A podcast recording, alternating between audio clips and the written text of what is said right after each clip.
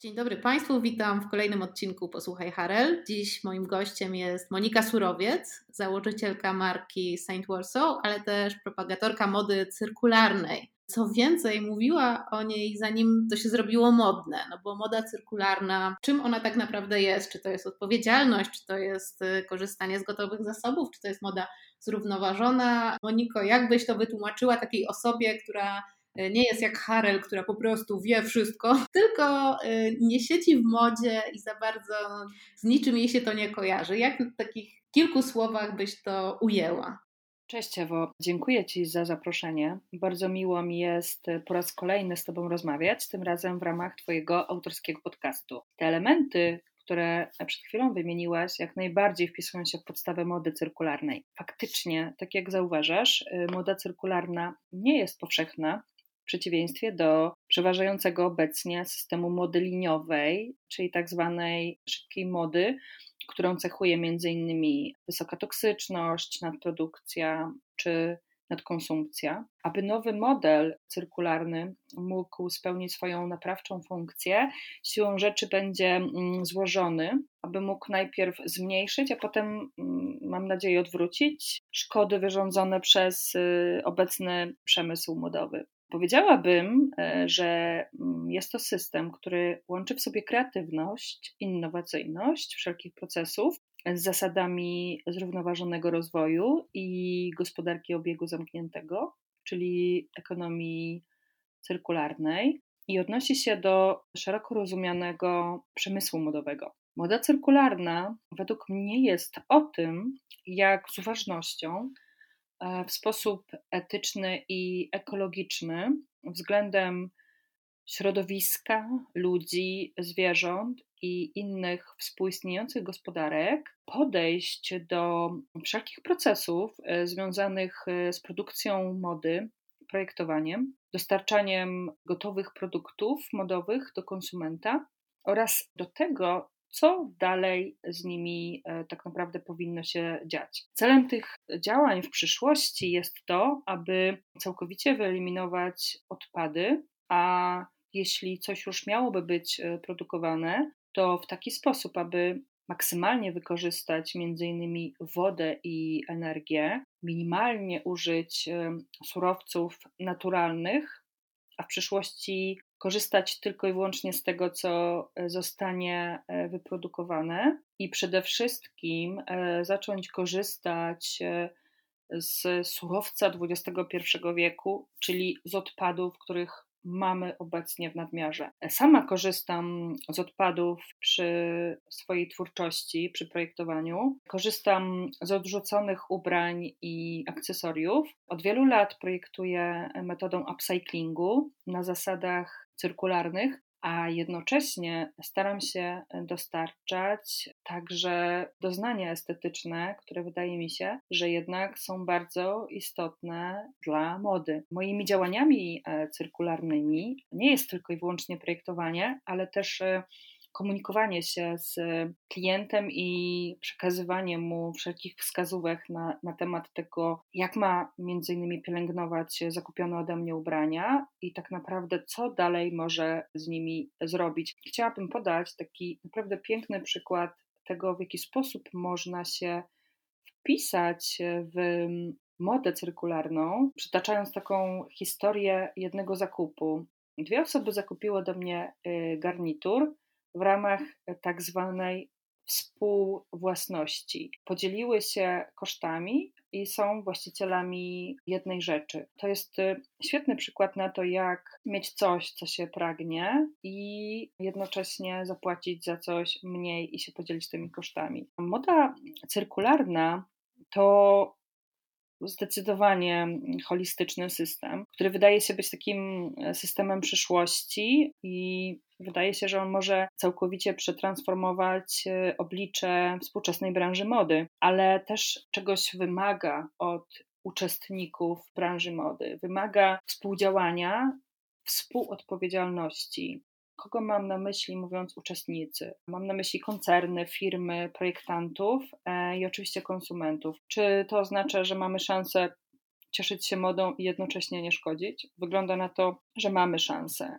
A w jaki sposób konsumenci mogą wpisać się w procesy mody cyrkularnej? No właśnie, nad tym się zastanawiałam, bo odnoszę wrażenie, że od y, momentu, w którym w ogóle podniósł się ten temat jakoś szerzej, to cały czas jest to takie przerzucanie się odpowiedzialnością troszkę, że klienci wymagają od marki, żeby była jak najbardziej właśnie transparentna i etyczna, a marki troszkę mam wrażenie, że tak przerzucają na klientów, że no ale skoro kupują u nas to i im się podoba, no to przecież nie możemy tego zmienić, no bo po co? Z drugiej strony no widać, że ta zmiana jest konieczna, ale też widzę, że budzi to wszystko bardzo dużo emocji i nawet wiesz, nawet taka rzecz jak y, poliester z recyklingu, który oczywiście mhm. nie włożyłabym sukienki letniej z poliestru z recyklingu, ale już na przykład y, odzież sportową, w której ćwiczę, no to raczej nie lubię ćwiczyć w bawełnie organicznej. A lubię ten poliester, niestety, bo on jest fajny, oddycha, jakoś tam jest specjalnie spleciony i tak dalej. No i wiem, że można go nieskończoną liczbę albo skończoną liczbę razy przerabiać, ale z kolei y, uwalnia jakieś różne mikroplastiki w praniu i tak dalej. No i gdzie jest ten złoty środek? Co my tak naprawdę możemy zrobić? Bo ja czasem mam wrażenie, że możemy tylko się schować gdzieś pod stołem i, i przeczekać, bo, bo nie ma jednego dobrego rozwiązania. Jak myślisz, czy jest nadzieja? Odpowiadając na Twoje pytanie i jeszcze nawiązując do tego, o czym wcześniej rozmawiałyśmy, jak w ogóle w tą modę cyrkularną i jednocześnie w tą odpowiedzialność możemy się, my, konsumenci, w ogóle wpisać, tak? No, możemy w taki sposób się wpisać, że tak naprawdę rzeczy, które są wyprodukowane, to my używamy je maksymalnie, jak najdłużej jest to możliwe. Czyli, że myślimy o całym cyklu życia tej rzeczy. No i oczywiście to jest to wszystko, o czym wielokrotnie się mówi, ale zawsze warto jest to powtarzać w nieskończoność, żeby się naprawdę zakodowało w nas, żeby kupować rzeczy dobrej jakości, ze sprawdzonych źródeł, z naturalnych materiałów, żeby dbać o te rzeczy y, w odpowiedni sposób. No są różnego rodzaju świetne porady, jak dbać o takie rzeczy, naprawiać je, tak? Jeśli y, możemy je też przerabiać, y, jak już nie jest to możliwe, żeby je przerabiać, no to możemy oddać te rzeczy w odpowiednie właśnie miejsca, które zajmują się recyklingiem takich rzeczy. No i w tym momencie takim płynnym krokiem przechodzimy do kwestii związanych z firmami, tak? Że teraz mhm. firmy zajmują się dalej odpadem pokonsumenckim i mogą dalej zrobić z tym, a wręcz powinny zrobić z tym coś dobrego. Natomiast mówisz, pytasz o to, jak z, z tym przerzucaniem się odpowiedzialnością, to też jest niełatwa, y, no, niełatwa kwestia, bo tak sobie czasami myślę, że i firmy, i klienci są siebie warci, że tak to powiem bo z jednej strony klient chce mieć e, jak najfajniejszą rzecz, jak najtaniej, a firma chce sprzedać jak najwięcej. I tak jak ostatnio, wiesz, przyglądałam się różnego rodzaju statystykom odnośnie na przykład zwrotów, które mają miejsce i zobacz właściwie z czego to też tak naprawdę wynikło, no z jakiegoś takiego przedziwnego marketingu, który mówi o tym, ok, pozwólmy klientom kupować dużo,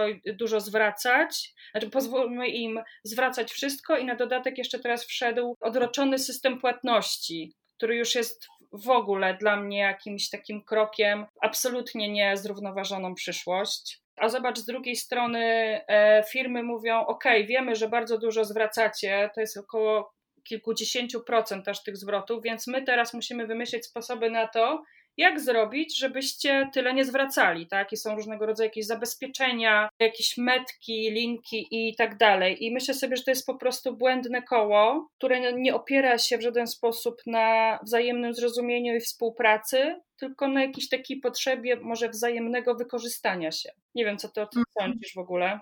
Te zwroty, niestety, jak ostatnio pytałam moje czytelniczki o to na Instagramie, głównie są spowodowane dwoma czynnikami u nich.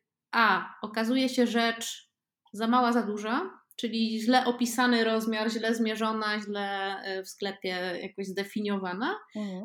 A że jakość się znacznie różni od e, tego, co było wyobrażeniem po zobaczeniu zdjęcia. Czyli tutaj, o ile markom zależy na tym, żeby było mniej zwrotów, bo jest pytanie, czy zależy, czy właściwie to wszystko jedno, bo to jednak pieniądze pracują, chociaż z drugiej strony odroczony system płatności, no to wtedy nie pracują. Im zależy, to myślę, że e, powinny pójść w coraz doskonalszy system wirtualnego mierzenia. Ja wiem, że gdzieś to tam się już powoli odbywa, ale jest to cały czas trudne, więc to na pewno to. Plus, y, i to jest tutaj po stronie marki, a po naszej stronie, no, zwłaszcza teraz, kiedy jednak jest czas jaki jest i mamy tę nieszczęsną epidemię i zamknięcie, i bezpieczniej jest kupować w internecie niż iść stacjonarnie, no to po naszej stronie rzeczywiście jest ten zdrowy rozsądek i takie pytanie. Ja czasem to nawet trzy razy się pytam, czy na pewno tego potrzebujesz? A wręcz wypracowałam system, że jeśli odpowiedź brzmi tak, to w takim razie trzy rzeczy z szafy za jedną nową muszę podać dalej. To jest taki, taki haczyk, który mam na siebie, ponieważ już teraz doprowadziłam do tego, że tę szafę bardzo lubię i znam i trochę szkoda mi się pozbywać rzeczy, więc naprawdę no to chyba najlepszy system, jaki wypracowałam, żeby nie kupować impulsywnie, no to jest właśnie takie targowanie się ze sobą. Chcesz nowe? Okej, okay, ale y, musisz trzy oddać. A, a propos w ogóle nauczenia się swojej szafy, no też Cię zapytam, co byś y, radziła takim właśnie osobom, które chciałyby coś zmienić w swoich nawykach zakupowych, czy w ogóle w swoim podejściu do mody, do konsumpcji. No ja radzę, żeby się nauczyły swojej szafy, bo jak ja się nauczyłam, wymyśliłam nawet taki hashtag masz to w szafie, odkrywając kilka razy coś, co chciałam kupić, a to już miałam. I to nie były jakieś rzeczy typu czarny t-shirt, tylko to były bardzo charakterystyczne rzeczy, które po prostu wisiały gdzieś tam daleko, daleko, bo o nich zapomniałam, bo się zmienił sezon albo coś. E, ale to jest taka moja odpowiedź, że oczywiście wiadomo, sprawdzanie jakości danej rzeczy, raczej jednak sprawdzanie, czy ma certyfikat. Sprawdzanie też, co to jest za certyfikat, bo przecież wiemy, że teraz mnóstwo certyfikatów można sobie kupić i one nie znaczą nic więcej niż po prostu naklejka z zielonym listkiem czy coś. Zastanawiam się, w jaki sposób osoby, które no, są na początku tej ścieżki, nawet teraz nas słuchają, e, co by im poradzić, no oprócz oczywiście takich rzeczy oczywistych, że kupuj rozsądnie, no bo to nawet marki już teraz powtarzają. No, wiedz, co masz i wiedz, czego naprawdę chcesz i mm, nie bądź impulsywny. Dużo, dużo, dużo wątków się pojawiło fantastycznych. Tak, w nawiązaniu do certyfikatów, na szczęście, słuchaj, są takie, których się nie da kupić, a trzeba przejść naprawdę bardzo skomplikowany proces weryfikacyjny, aby na przykład takiego godca dostać, jak się na przykład jest firmą, więc to jest akurat super, że, że nie da się wszystkich kupić. Myślę, że dużo się mówi bardzo ogólnie, a już, żeby wejść w jakieś szczegóły, ja na przykład bardzo lubię z Tobą rozmawiać. Tutaj no, nasi słuchacze nie słyszeli tych wszystkich godzinnych rozmów, które odbyłyśmy telefonicznie czas, w którym się znamy, po prostu które mam w głowie w dalszym ciągu, bo zawsze Twoje słowa są bardzo inspirujące i mnie zachęcają do różnych właśnie takich działań i przemyśleń i też pewnej weryfikacji swoich zachowań. Nie to, że robię rachunek sumienia, bo kupiłam sobie nowe jeansy, bo staram się jednak najpierw znosić stare, co jest też nowością. Ale Bardzo znosić stare, co jest nowością. Stare, tak, dopóki się nie rozpadną. Bym Ci mogła dać, żebyś je przerobiła, bo tutaj jeszcze nie, że nie powiedziałyśmy o takiej rzeczy, że Monika wspaniale, nie mogę powiedzieć, że przerabia ubrania, bo ty je rzeźbisz, ty im nadajesz y, nowy kształt, nowy kontekst. To nie jest przerabianie, to jest coś znacznie więcej i nawet bym tego nie nazwała upcyklingiem, bo to też jest za mało. Dodam, że głównie, głównie są to garnitury, które nagle no, po prostu są czymś kompletnie innym. To są rzeczy, które wybierasz, których poszukujesz, żeby miały dobrą jakość, ale na przykład już no, to są stare męskie garnitury y, wspaniałej jakości, bardzo często takiej jakości już niespotykanej w tak zwanych zwyczajnych sklepach które jakoś rzeźbisz, no nie wiem, no dalej tutaj mi brakuje słów, mimo że się teoretycznie do tej rozmowy przygotowałam. No ale wracając właśnie e, do tego naszego wątku, co można by było zrobić, no można przynieść do ciebie wspaniałe ubranie, które mogłabyś oczywiście przerobić. Chociaż tutaj nie to, że teraz ma, macie Państwo y, wysyłać kartony z niepotrzebnymi rzeczami do St. Warsaw, bo absolutnie nie o to nam chodzi. No to też trzeba byłoby zrobić ekologicznie, więc y, tak, zanim w ogóle się podjęłabym, to bym pewnie trochę wskazówek dała na ten temat. Bardzo trudno jest mi mówić o tym, co robię. To, to już zauważyłam, zresztą Ci powiedziałam y, na samym początku naszej rozmowy, że dlatego pewnie tworzę, a nie mówię o tym, co robię. Jak siadam w zaciszu domowym, no to wtedy faktycznie jest mi łatwiej napisać, ale, ale jak mam o tym opowiadać, to stanowi dla mnie trudność i czyli trochę chowam się za tymi ubraniami, z których tak naprawdę jestem dumna. To, to, to akurat tego nie, nie ukrywam i uwielbiam to robić. I to jest faktycznie, faktycznie coś, co naprawdę sprawia mi radość i co myślę, że w jakiś sposób określa mnie w ogóle. No ale właśnie, wiesz, to jest, to jest tak, że ja jestem generalnie osobą taką, że jak ruszy jeden temat, to potem y, zaczynam, jak taka narracja kłącza, wyciągać kolejne wątki. I w pewnym momencie pomyślałam sobie, że skoro tak się złożyło, że dysponuję dość szeroką wiedzą na różne tematy, to mogłabym przecież też e, tak naprawdę zacząć wspierać innych projektantów i marki na drodze do mm, zrównoważonego działania, do odpowiedzialnego działania i zauważyłam, że to też mnie naprawdę fascynuje. I też tak sobie myślę, że bardzo ważne w ogóle jest w tym takim czynniku odpowiedzialności też cały czas pamiętanie o tym, że jest się kreatorem, że jest się twórcą i że, że bardzo istotne jest oczywiście rozwijanie tej swojej ścieżki etycznej, ekologicznej, ale że nie można zapominać o kreatywności i o tym, że to cały czas powinno mieć rys indywidualności. W sumie nie bez powodu o tym mówię, bo bardzo często o tym zapominamy, a uważam, że to powinno być też taką podstawą w ogóle przy, przy tworzeniu. No tak, ja widzę na przykład teraz dosyć duży rozdźwięk i zaskakująco cienką granicę między tym, co nazywaliśmy zawsze modą, a tym, co nazywaliśmy zawsze konfekcją. Bardzo dużo pojawia się marek, a śledzę te polskie marki dosyć mocno od kilkunastu lat i był czas, kiedy umiałam wymienić je wszystkie i wszystkie, które no, mogłam tak y, pod tę modę podpiąć. Natomiast no wiadomo, że nie byłam w stanie wymienić wszystkich producentów odzieży, no, którymi wiadomo Polska jednak stoi i to od no. dawna nie od, nie od dziś, nie od wczoraj, to nie jest 10 lat. No teraz to się wszystko poprzekręcało i pomieszało. Moda właściwie jest coraz trudniejsza do zdefiniowania. Bardzo często moda jest y, tylko opowiadana przez kontekst trendów. Co jest bardzo zwodnicze, dlatego że trendy są bardzo szybkie. Mhm. No, moda też oczywiście jest bardzo szybka. Z drugiej strony jest przecież dalej ta piękna, wielka moda, która pojawia się na wybiegach, ale też weszły tutaj, wszedł internet, weszły media społecznościowe i temat się tak y, rozmył, że trudno jest mi w tym momencie powiedzieć tak naprawdę, o co z tą młodą chodzi, gdzie jest indywidualność, a gdzie już jest na przykład zaspokajanie takich potrzeb, wiesz, na przykład y, widzę dresy y, w pandemii, gdzie nagle wszyscy zaczęliśmy y, potrzebować jakichś takich rzeczy po domu, ale żeby jednak były ładne, no więc tutaj każda marka właściwie w odpowiedzi wyprodukowała dres, z jednej mhm. strony chwała za szybkie reagowanie, z drugiej, czy aby na pewno tak było to potrzebne i czy to jeszcze jest moda, czy to już właśnie jest konfekcja, a jeśli jest konfekcja, to czy jest się czego wstydzić, czy właśnie nie, dlatego że czego? Czego mamy się wstydzić? No to jest, to jest trudne. Nagle, nagle już nie ma takiej prostej definicji tego. Dlatego mhm. cieszy, mnie, cieszy mnie taka rzecz, która się w modzie dzieje, takie jednak spojrzenie trochę jest obowiązkowe właśnie w stronę ekologii, Oczywiście ja mówię, że nie ma mody ekologicznej, ja nie wierzę w modę ekologiczną, ale wierzę w ekologiczne rozwiązania, które trzeba wdrażać, no bo inaczej zginiemy pod tonami ubrań wyprodukowanych, nadprodukowanych.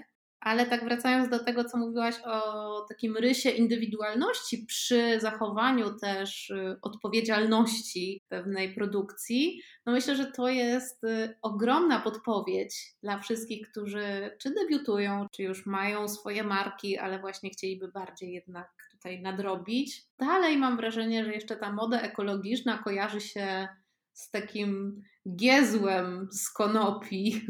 Rzeczywiście celowo tu przesadzam, e, ale też myślę, że na przykład to, co ty robisz i to, co no, ja też staram się robić i przemycać ten temat też, nawet nie trochę, a bardzo, czyli edukować w pewnych kwestiach, y, czy swoich czytelników, czy też, nie wiem, swoich obserwatorów na Instagramie, że to jedno z drugim się może łączyć.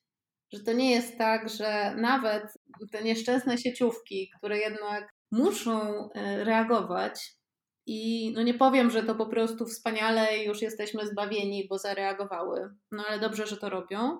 Y, ale nawet tam wybierając coś odpowiedzialnie i na długo, możemy zrobić to dobrze. A to teraz, no zobacz, teraz mi wróciło to, co powiedziałaś od, odnośnie czegoś troszkę jeszcze innego, ale cały czas zostajemy w, jakby na kanwie mody, tak? tak. E, o tych dresach. Ja napisałam jakiś czas temu takie zdanie w ogóle w poście, i napisałam, że moda zeszła z salonów, że krzyk mody stał się cichym, udomowionym szeptem. I ja bym ją trochę tak określiła, w tym sensie, że faktycznie teraz y, ta piramida w ogóle Maslowa nam się zmieniła i mamy też inne potrzeby względem tego, co na sobie nosimy i tu w ogóle nie ma, nie ma co do tego żadnych wątpliwości. Odnośnie odpowiedzi marek na dzisiejszą rzeczywistość postaci różnego rodzaju dresów, od szarości po blade róże w różnych odcieniach i tak dalej. Okej, okay, ale ja mam dużo swoich własnych dresów jakoś nie przyszło mi do głowy, wiesz, żeby kupić dres za kilkaset złotych sygnowany kolejną nową marką, bo nie wiem, czy ty też to zauważyłaś, że razem z odpowiedzią na potrzeby dzisiejszej rzeczywistości razem z tymi dresami pojawiły się nowe brandy.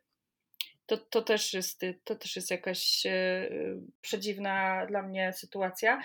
Z czym powinniśmy się w ogóle pożegnać tak ogólnie? Z myśleniem o tym, że surowce naturalne, z których korzystamy, są nie do wyczerpania. I myślę, że jeśli ktoś naprawdę się będzie decydował na to, żeby w ogóle założyć markę, to powinien się w ogóle pożegnać y, z myśleniem o tym, że jest coś takiego w ogóle jak odpad. To jest oczywiście bardzo trudne, ale w momencie, kiedy zaczniemy swoją drogę od myślenia w ogóle o projektowaniu cyrkularnym, czyli od samego początku, jak już wiemy, jak kreatywnie mamy to rozegrać i zaczniemy myśleć o naszym projekcie, jako projekcie, który serio ma nie być e, inwazyjny w żadnym, w, żadnym, e, w żadnym stopniu, to powinniśmy się pożegnać naprawdę z, z myśleniem o tym, że możemy coś wyrzucić. I powiem Ci, że teraz przyszło mi do głowy to, co kiedyś powiedziała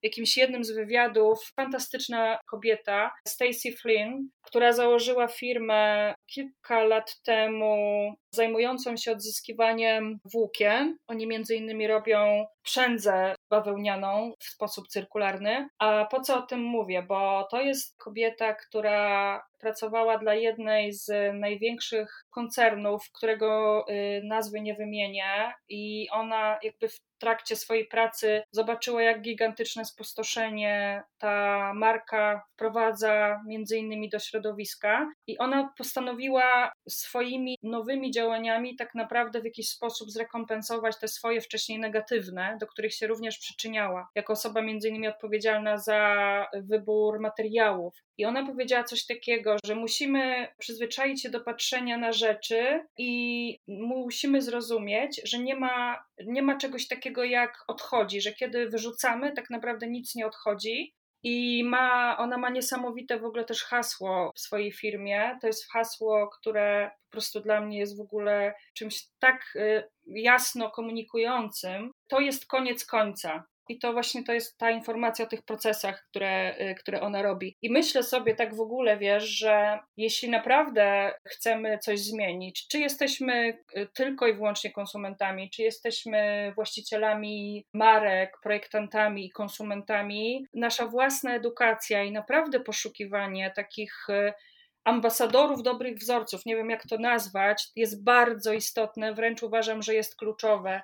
I też bardzo istotne jest to, żeby też nie zamykać się jakby w takich swoich poszukiwaniach na rynku lokalnym naszym, należy go wspierać, ale w poszukiwaniu rozwiązań czy w ogóle różnego rodzaju inspiracji, bodźców, naprawdę fajnie jest szukać e, dużo dalej i mieć tą otwartą taką głowę i patrzeć na to, jak inni to robią. Powiem szczerze, że takie osoby właśnie jak Stacey Flynn mnie niesamowicie, niesamowicie inspirują i chciałam właśnie ją przywołać e, jako taką postać, której warto się po prostu przyjrzeć rozwińmy może, bo wiem, że ty śledzisz, śledzisz mocno ten temat.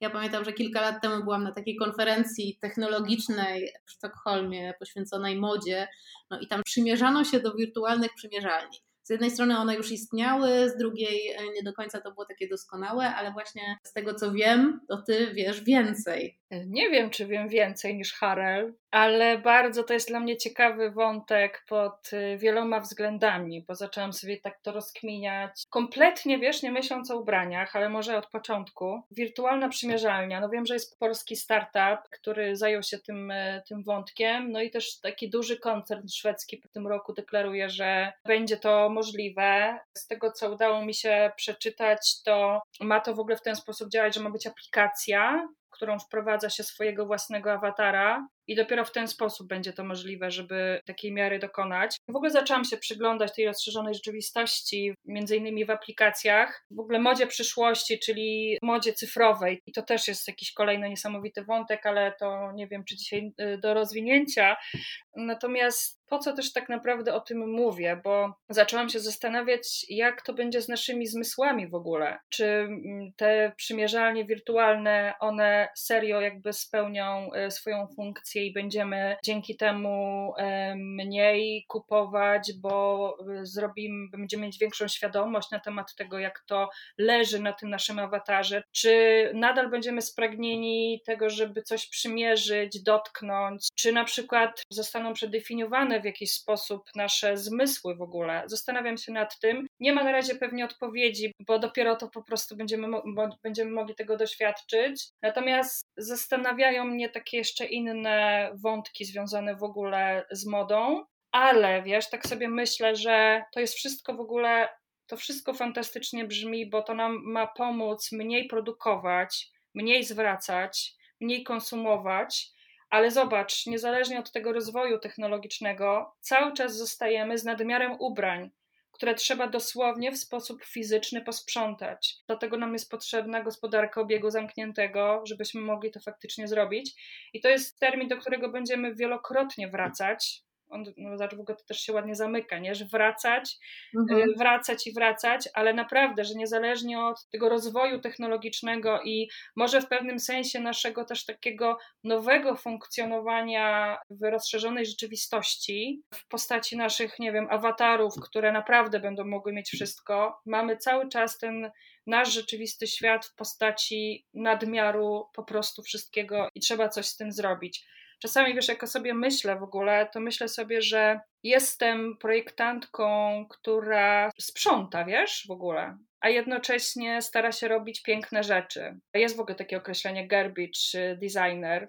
Troszeczkę się czuję takim projektantem, który sprząta, a też jednocześnie mam nadzieję, że to, w jaki sposób w ogóle ja, y, ja tworzę, też będzie inspirować. Znaczy, już wiem, wiem, że inspiruje, bo mam jakby też informacje i też y, feedback mam. Natomiast myślę, że te dwa takie przystające do siebie światy, one po prostu muszą, muszą się rozwijać y, w jakiś zrównoważony sposób, żebyśmy faktycznie trochę nie pozostali w takim matrixie, czyli my razem z modą w podziemiu, a nasze awatary w luksusowych sceneriach w ubraniach od najlepszych projektantów w ogóle na świecie. To też jest ciekawy wątek, bo przecież już można kupić sobie wirtualne ubranie i pokazać się w nim na Instagramie i nie zaśmiecić nim potem środowiska. Lekko mnie to przeraża. Mhm. Znaczy jest to fajna zabawa i fajna zabawka, ale z drugiej strony ja wiem, że bardzo potrzebuję dotyku dotyku, w sensie może y, ubranie potrzebuje mojego dotyku, ja potrzebuję dotknąć ubrania.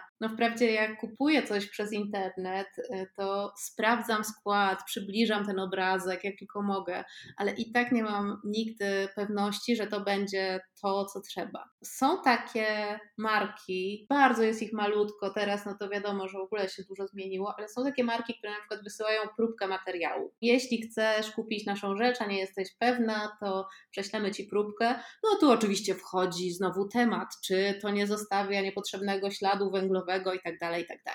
No ale zawsze gdzieś jest jakiś haczyk. Nie ma idealnie. Nie da się tego zrobić bez, bez pociągnięcia gdzieś jakiegoś kolejnego tematu. No wiadomo, mhm. to jest trudne, natomiast no bardzo jestem ciekawa, czy kiedyś zostaniemy wyposażeni też jeszcze w jakieś czujki, przez które będziemy mogli ten materiał wirtualnie dotknąć i poczuć. Myślę, że tak, bo do tego, do tego wszystko zmierza. Też mogę tak tylko wyjawić, że fascynuje mnie w ogóle science fiction w filmach, w literaturze i też mam kilku takich e, ulubionych futurologów i i e, wszystko faktycznie do tego zmierza, że, że będziemy ale to jest jakby faktycznie kolej, to są kolejne, kolejne wątki. No bardzo się zastanawiam gdzieś nad tym takim człowiekiem e, przyszłości, bo jak wiemy, no moda się rozwija, ale też wszystko się po prostu rozwija. Są też tacy e, futurolodzy, którzy uważają, że będzie taki moment, że nie będziemy w ogóle potrzebować ciała, więc jakby wszystkie kwestie związane z w ogóle z wyglądem i z modą kompletnie nie będą miały e, znaczenia i nie będą istotne. My tego już nie doczekamy, ale, no ale mo może, zobaczymy, może w jakiś sposób będziemy mogły się jakoś, nie wiem, no, zaznajomić z tym tematem. Natomiast jeszcze przyszło mi odpowiedź na Twoje wcześniejsze pytanie: kto jest odpowiedzialny, czy marki, czy konsumenci? Też warto to zawsze powtarzać, niezależnie od tego, jak, jak często jest to robione i gdzie, że tak naprawdę koncerny, firmy, mniejsze marki, projektanci, tak naprawdę każda z, z tych jednostek w tej ogromnej grupie ma swoje obowiązki i tak naprawdę w takim idealnym świecie zrównoważonych wartości i życia powinno być tak, że taka marka rdzennie dba o to, jak ta rzecz jest wykonana, z czego jest wykonana, czy jest wykonana etycznie, ekologicznie, względem ekosystemów, społeczeństwa i y, jej zadaniem jest o to zadbać, y, żeby przekazać klientowi jak najbardziej wydajną pod tym względem rzecz, a obowiązkiem właściwie w tym momencie, co jest klienta? Obowiązkiem klienta jest dbać o tą rzecz, to co zresztą powiedziałam wcześniej, pielęgnować, naprawiać. A jeśli tego już nie potrzebuje, to naprawdę się zastanowić, co dalej z tym zrobić. Tak jak wcześniej mówiłam, że jest wiele firm, które przyjmują ubrania, ale jeszcze o czym chcę powiedzieć? O tym, że jak firmy w ogóle mogą ułatwiać taką odpowiedzialną praktykę, którą powinien robić klient. Oczywiście mm, mogą na przykład mieć w manifestie swojej firmy pewne wskazówki, które klienta będą prowadzić na tej ścieżce do do odpowiedzialnego zachowywania się względem tego, co noszą na sobie. Natomiast myślę sobie, że marki mogą to zrobić, natomiast no, nie są w stanie prowadzić klienta za rękę, bo w momencie, kiedy taka rzecz jest już u niego, to tak naprawdę odpowiedzialność spoczywa na kliencie. To trzeba gdzieś jasno rozgraniczyć według mnie. No i cały czas akurat cały czas ten wątek edukacji się pojawia, tak, że na ile y, marki powinny edukować swoich klientów, jak maksymalnie ułatwiać. No to są już wszystko takie wewnętrzne rozwiązania, które się faktycznie robi. No natomiast tak jak właśnie tutaj gdzieś y, mówię, że ta odpowiedzialność jest wspólna. Może jeszcze taki wątek ubrań, czy bo ja na przykład mam dużo ubrań, przyznaję, przyznaję, mam dużo ubrań, ale już wszystkie je znam, znamy się z widzenia, znamy się już po imieniu, nie mam tak, że coś mnie zaskakuje w szafie, mam jakichś nieproszonych gości. A ty masz dużą szafę? Naprawdę nie. I mam ubrania, które mają nawet po 20 lat. Y, moje prywatne, takie, które sobie kupiłam jako nastolatka jeszcze. Mam ubrania oczywiście vintage, ale czekaj, pytasz, czy mam dużo? No naprawdę mam mało, natomiast mam dużo materiałów na projekty. One stanowią faktycznie y, większość mojej szafy. Zawsze miałam mało ubrań i ku mojemu zaskoczeniu zawsze uchodziłam za osobę, która ma świetny w ogóle styl, bo właściwie co, no, moda to jest potrzeba, tak, tak ja to odbieram, a styl no to jest jednak y, wynikiem naszej świadomości i naszego, naszej, naszej znajomości siebie w ogóle. To jest zabawna sytuacja, bo mówisz, że masz mało ubrań w szafie i, i zaczęłam ci zazdrościć. Jak zazwyczaj się zazdrościło tym wszystkim bohaterkom filmów, które wchodzą do tej szafy, która jest osobnym pokojem, albo nawet zazdrości się influencerkom, które też mają takie pokoje, po prostu wielkie garderoby i cały czas y, nowe ciuchy. Y, nagle tak to powiedziałaś i ja sobie myślałam, w sumie chyba dojrzewam do tego, żeby jeszcze tę swoją szafę zmniejszyć, chociaż jest całkiem duża, ale żeby tak jeszcze, jeszcze, bo zaczynam zazdrościć osobom, których jest mało, których mało znam, które jednak mają po prostu tak zminimalizowaną tę szafę, ale tak mądrą i jeszcze wyglądają super, a to, co mówiłaś o swoim stylu, y, to jest absolutna prawda. Tutaj powiem, bo za każdym razem, jak się widzimy, to jestem pod wrażeniem, a to zazwyczaj się okazuje oczywiście, że nie mogę tego kupić sobie przez internet, bo to jest vintage tak, to, to jeszcze chciałam tylko jedną rzecz powiedzieć. Sytuacja ze mną i z małą ilością ubrań uważam, że jest bardzo ciekawa pod tym względem, że przecież ja przez wiele lat zajmowałam się stylizacją i budową wizerunku osób publicznych i e, prywatnych. I ja naprawdę chodziłam, e, miałam swój mundurek, białe t-shirty, czarne spodnie i wiecznie ubrudzone białe tenisówki. I naprawdę wielokrotnie słyszałam komplementy na temat tego, jaki mam świetny styl. Więc nie wiem, może to była kwestia chodzenia w tym, nie mam pojęcia, ale po, po, co o tym mówię? Wydaje mi się, że miałam wtedy świetny zawód, bo wyszukując różnego rodzaju rzeczy dla swoich klientów, ja nie miałam potrzeby posiadania tych ubrań. One były dla mnie narzędziem pracy i powiem szczerze, że w pewnym sensie jest do tej pory tak samo. Mam e, czasami tylko niesamowitą potrzebę e, czegoś pięknego, bo po prostu jestem estetką. Wydaje mi się, że to też mi pomagało w jakimś sensie, w jakiś sposób e, budować odkąd pamiętam bardzo świadomie w ogóle swoją, swoją szafę. I ta szafa naprawdę niewiele się zmieniła przez, przez 10 lat, co jest troszeczkę też przerażające. Oczywiście dochodzą jakieś elementy, na przykład mój piękny biały vintage'owy płaszcz, który mam od paru lat, który jest absolutnie nie do kupienia. Już go naprawdę chyba z 15 osób próbowało ode mnie odkupić. Właśnie o nim mówiłam. Tak. No właśnie, to jest płaszcz, który jest płaszczem Moniki, oficjalnie i jest nie do kupienia. Zdarza mi się jeszcze faktycznie robić tak zwaną szafę swoim, swoim klientkom, zrównoważoną szafę. Uwielbiam, powiem szczerze, to robić, ponieważ sama nie mam tylu rzeczy w szafie. Więc jest to dla mnie za każdym razem niesamowita przygoda, żeby się przyjrzeć temu, co w tych szafach w ogóle jest. No i mam oczywiście na to swoje sposoby i metody. Pierwszą podstawową zasadą jest dla mnie i w ogóle jakby w takim odpowiedzialnym podejściu do mody, tak? E, jest y, to, to, co powiedziałaś, przejrzenie swojej własnej szafy, zastanowienie się nad tym, co będziemy nosić, czego nie będziemy nosić, co możemy przerobić. Tam jest, mam takich kilka swoich jakby kategorii, którymi, na których pracuję. I jeśli uzupełniamy taką szafę, to naprawdę o albo zrównoważone marki, marki, tak jak ja to czasami mówię, marki OK, marki OK, albo oczywiście wiadomo, że o drugi obiekt, tak? I to jest albo vintage, albo drugi obiekt, czyli też ubrania współczesnych marek, niekoniecznie vintage. Moje klientki to wiedzą. One też są indoktrynowane przeze mnie odnośnie na przykład zwrotów i różnego rodzaju internetowych zakupów bez, bez mojej wiedzy bo oczywiście słyszą o tym, że to jest ślad węglowy, że to jest w ogóle nie ekologiczne i tak dalej, i tak dalej. One to wiedzą, więc to jest po prostu też w ogóle fantastyczne, że, że się po prostu gdzieś tam rozumiemy w tym. A, no więc, no więc jak, jak, jakby to zakończyć? No, moja szafa jest mała, czy jest odpowiedzialna? Myślę, że ma, mała szafa to odpowiedzialna szafa, chociaż moja duża moim zdaniem odpowiedzialna. W zeszłym roku y, bardzo się ucieszyłam z tego, że okazało się, że kupiłam większość rzeczy z drugiej ręki. co mi się chyba zdarzyło pierwszy raz w życiu Brawo. i kontynuuję ten system, chociaż oczywiście czasem się na coś skuszę, no tutaj nie będę ukrywać, no ale staram się, tak jak mówię, tym swoim haczykiem na siebie troszkę hamować. Bardzo Ci dziękuję za rozmowę. Mam nadzieję, że będziemy kontynuować jeszcze te wszystkie wątki rozpoczęte i nierozwiązane do końca, bo jest tego dużo.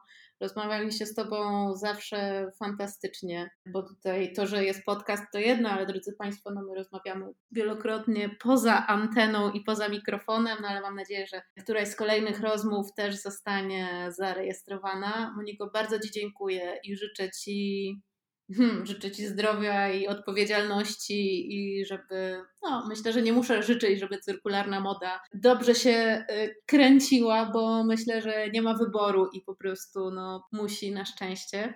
Bardzo y, miło było z Tobą rozmawiać. Mam nadzieję do usłyszenia. Bardzo, bardzo Ci dziękuję i to jest jedna z ważniejszych dla mnie, szczerze mówiąc, rozmów inspirujących, do których wiesz co, nie mam poczucia, że się mam jakoś przygotowywać, bo ty tak pociągasz zawsze kolejne wątki, że i tak to nie ma najmniejszego sensu. Więc naprawdę dziękuję Ci za inspirującą rozmowę. Bardzo. Bardzo dziękuję i do usłyszenia. Do usłyszenia. Cześć. Za uwagę, do usłyszenia w kolejnym odcinku wkrótce. Dziękuję.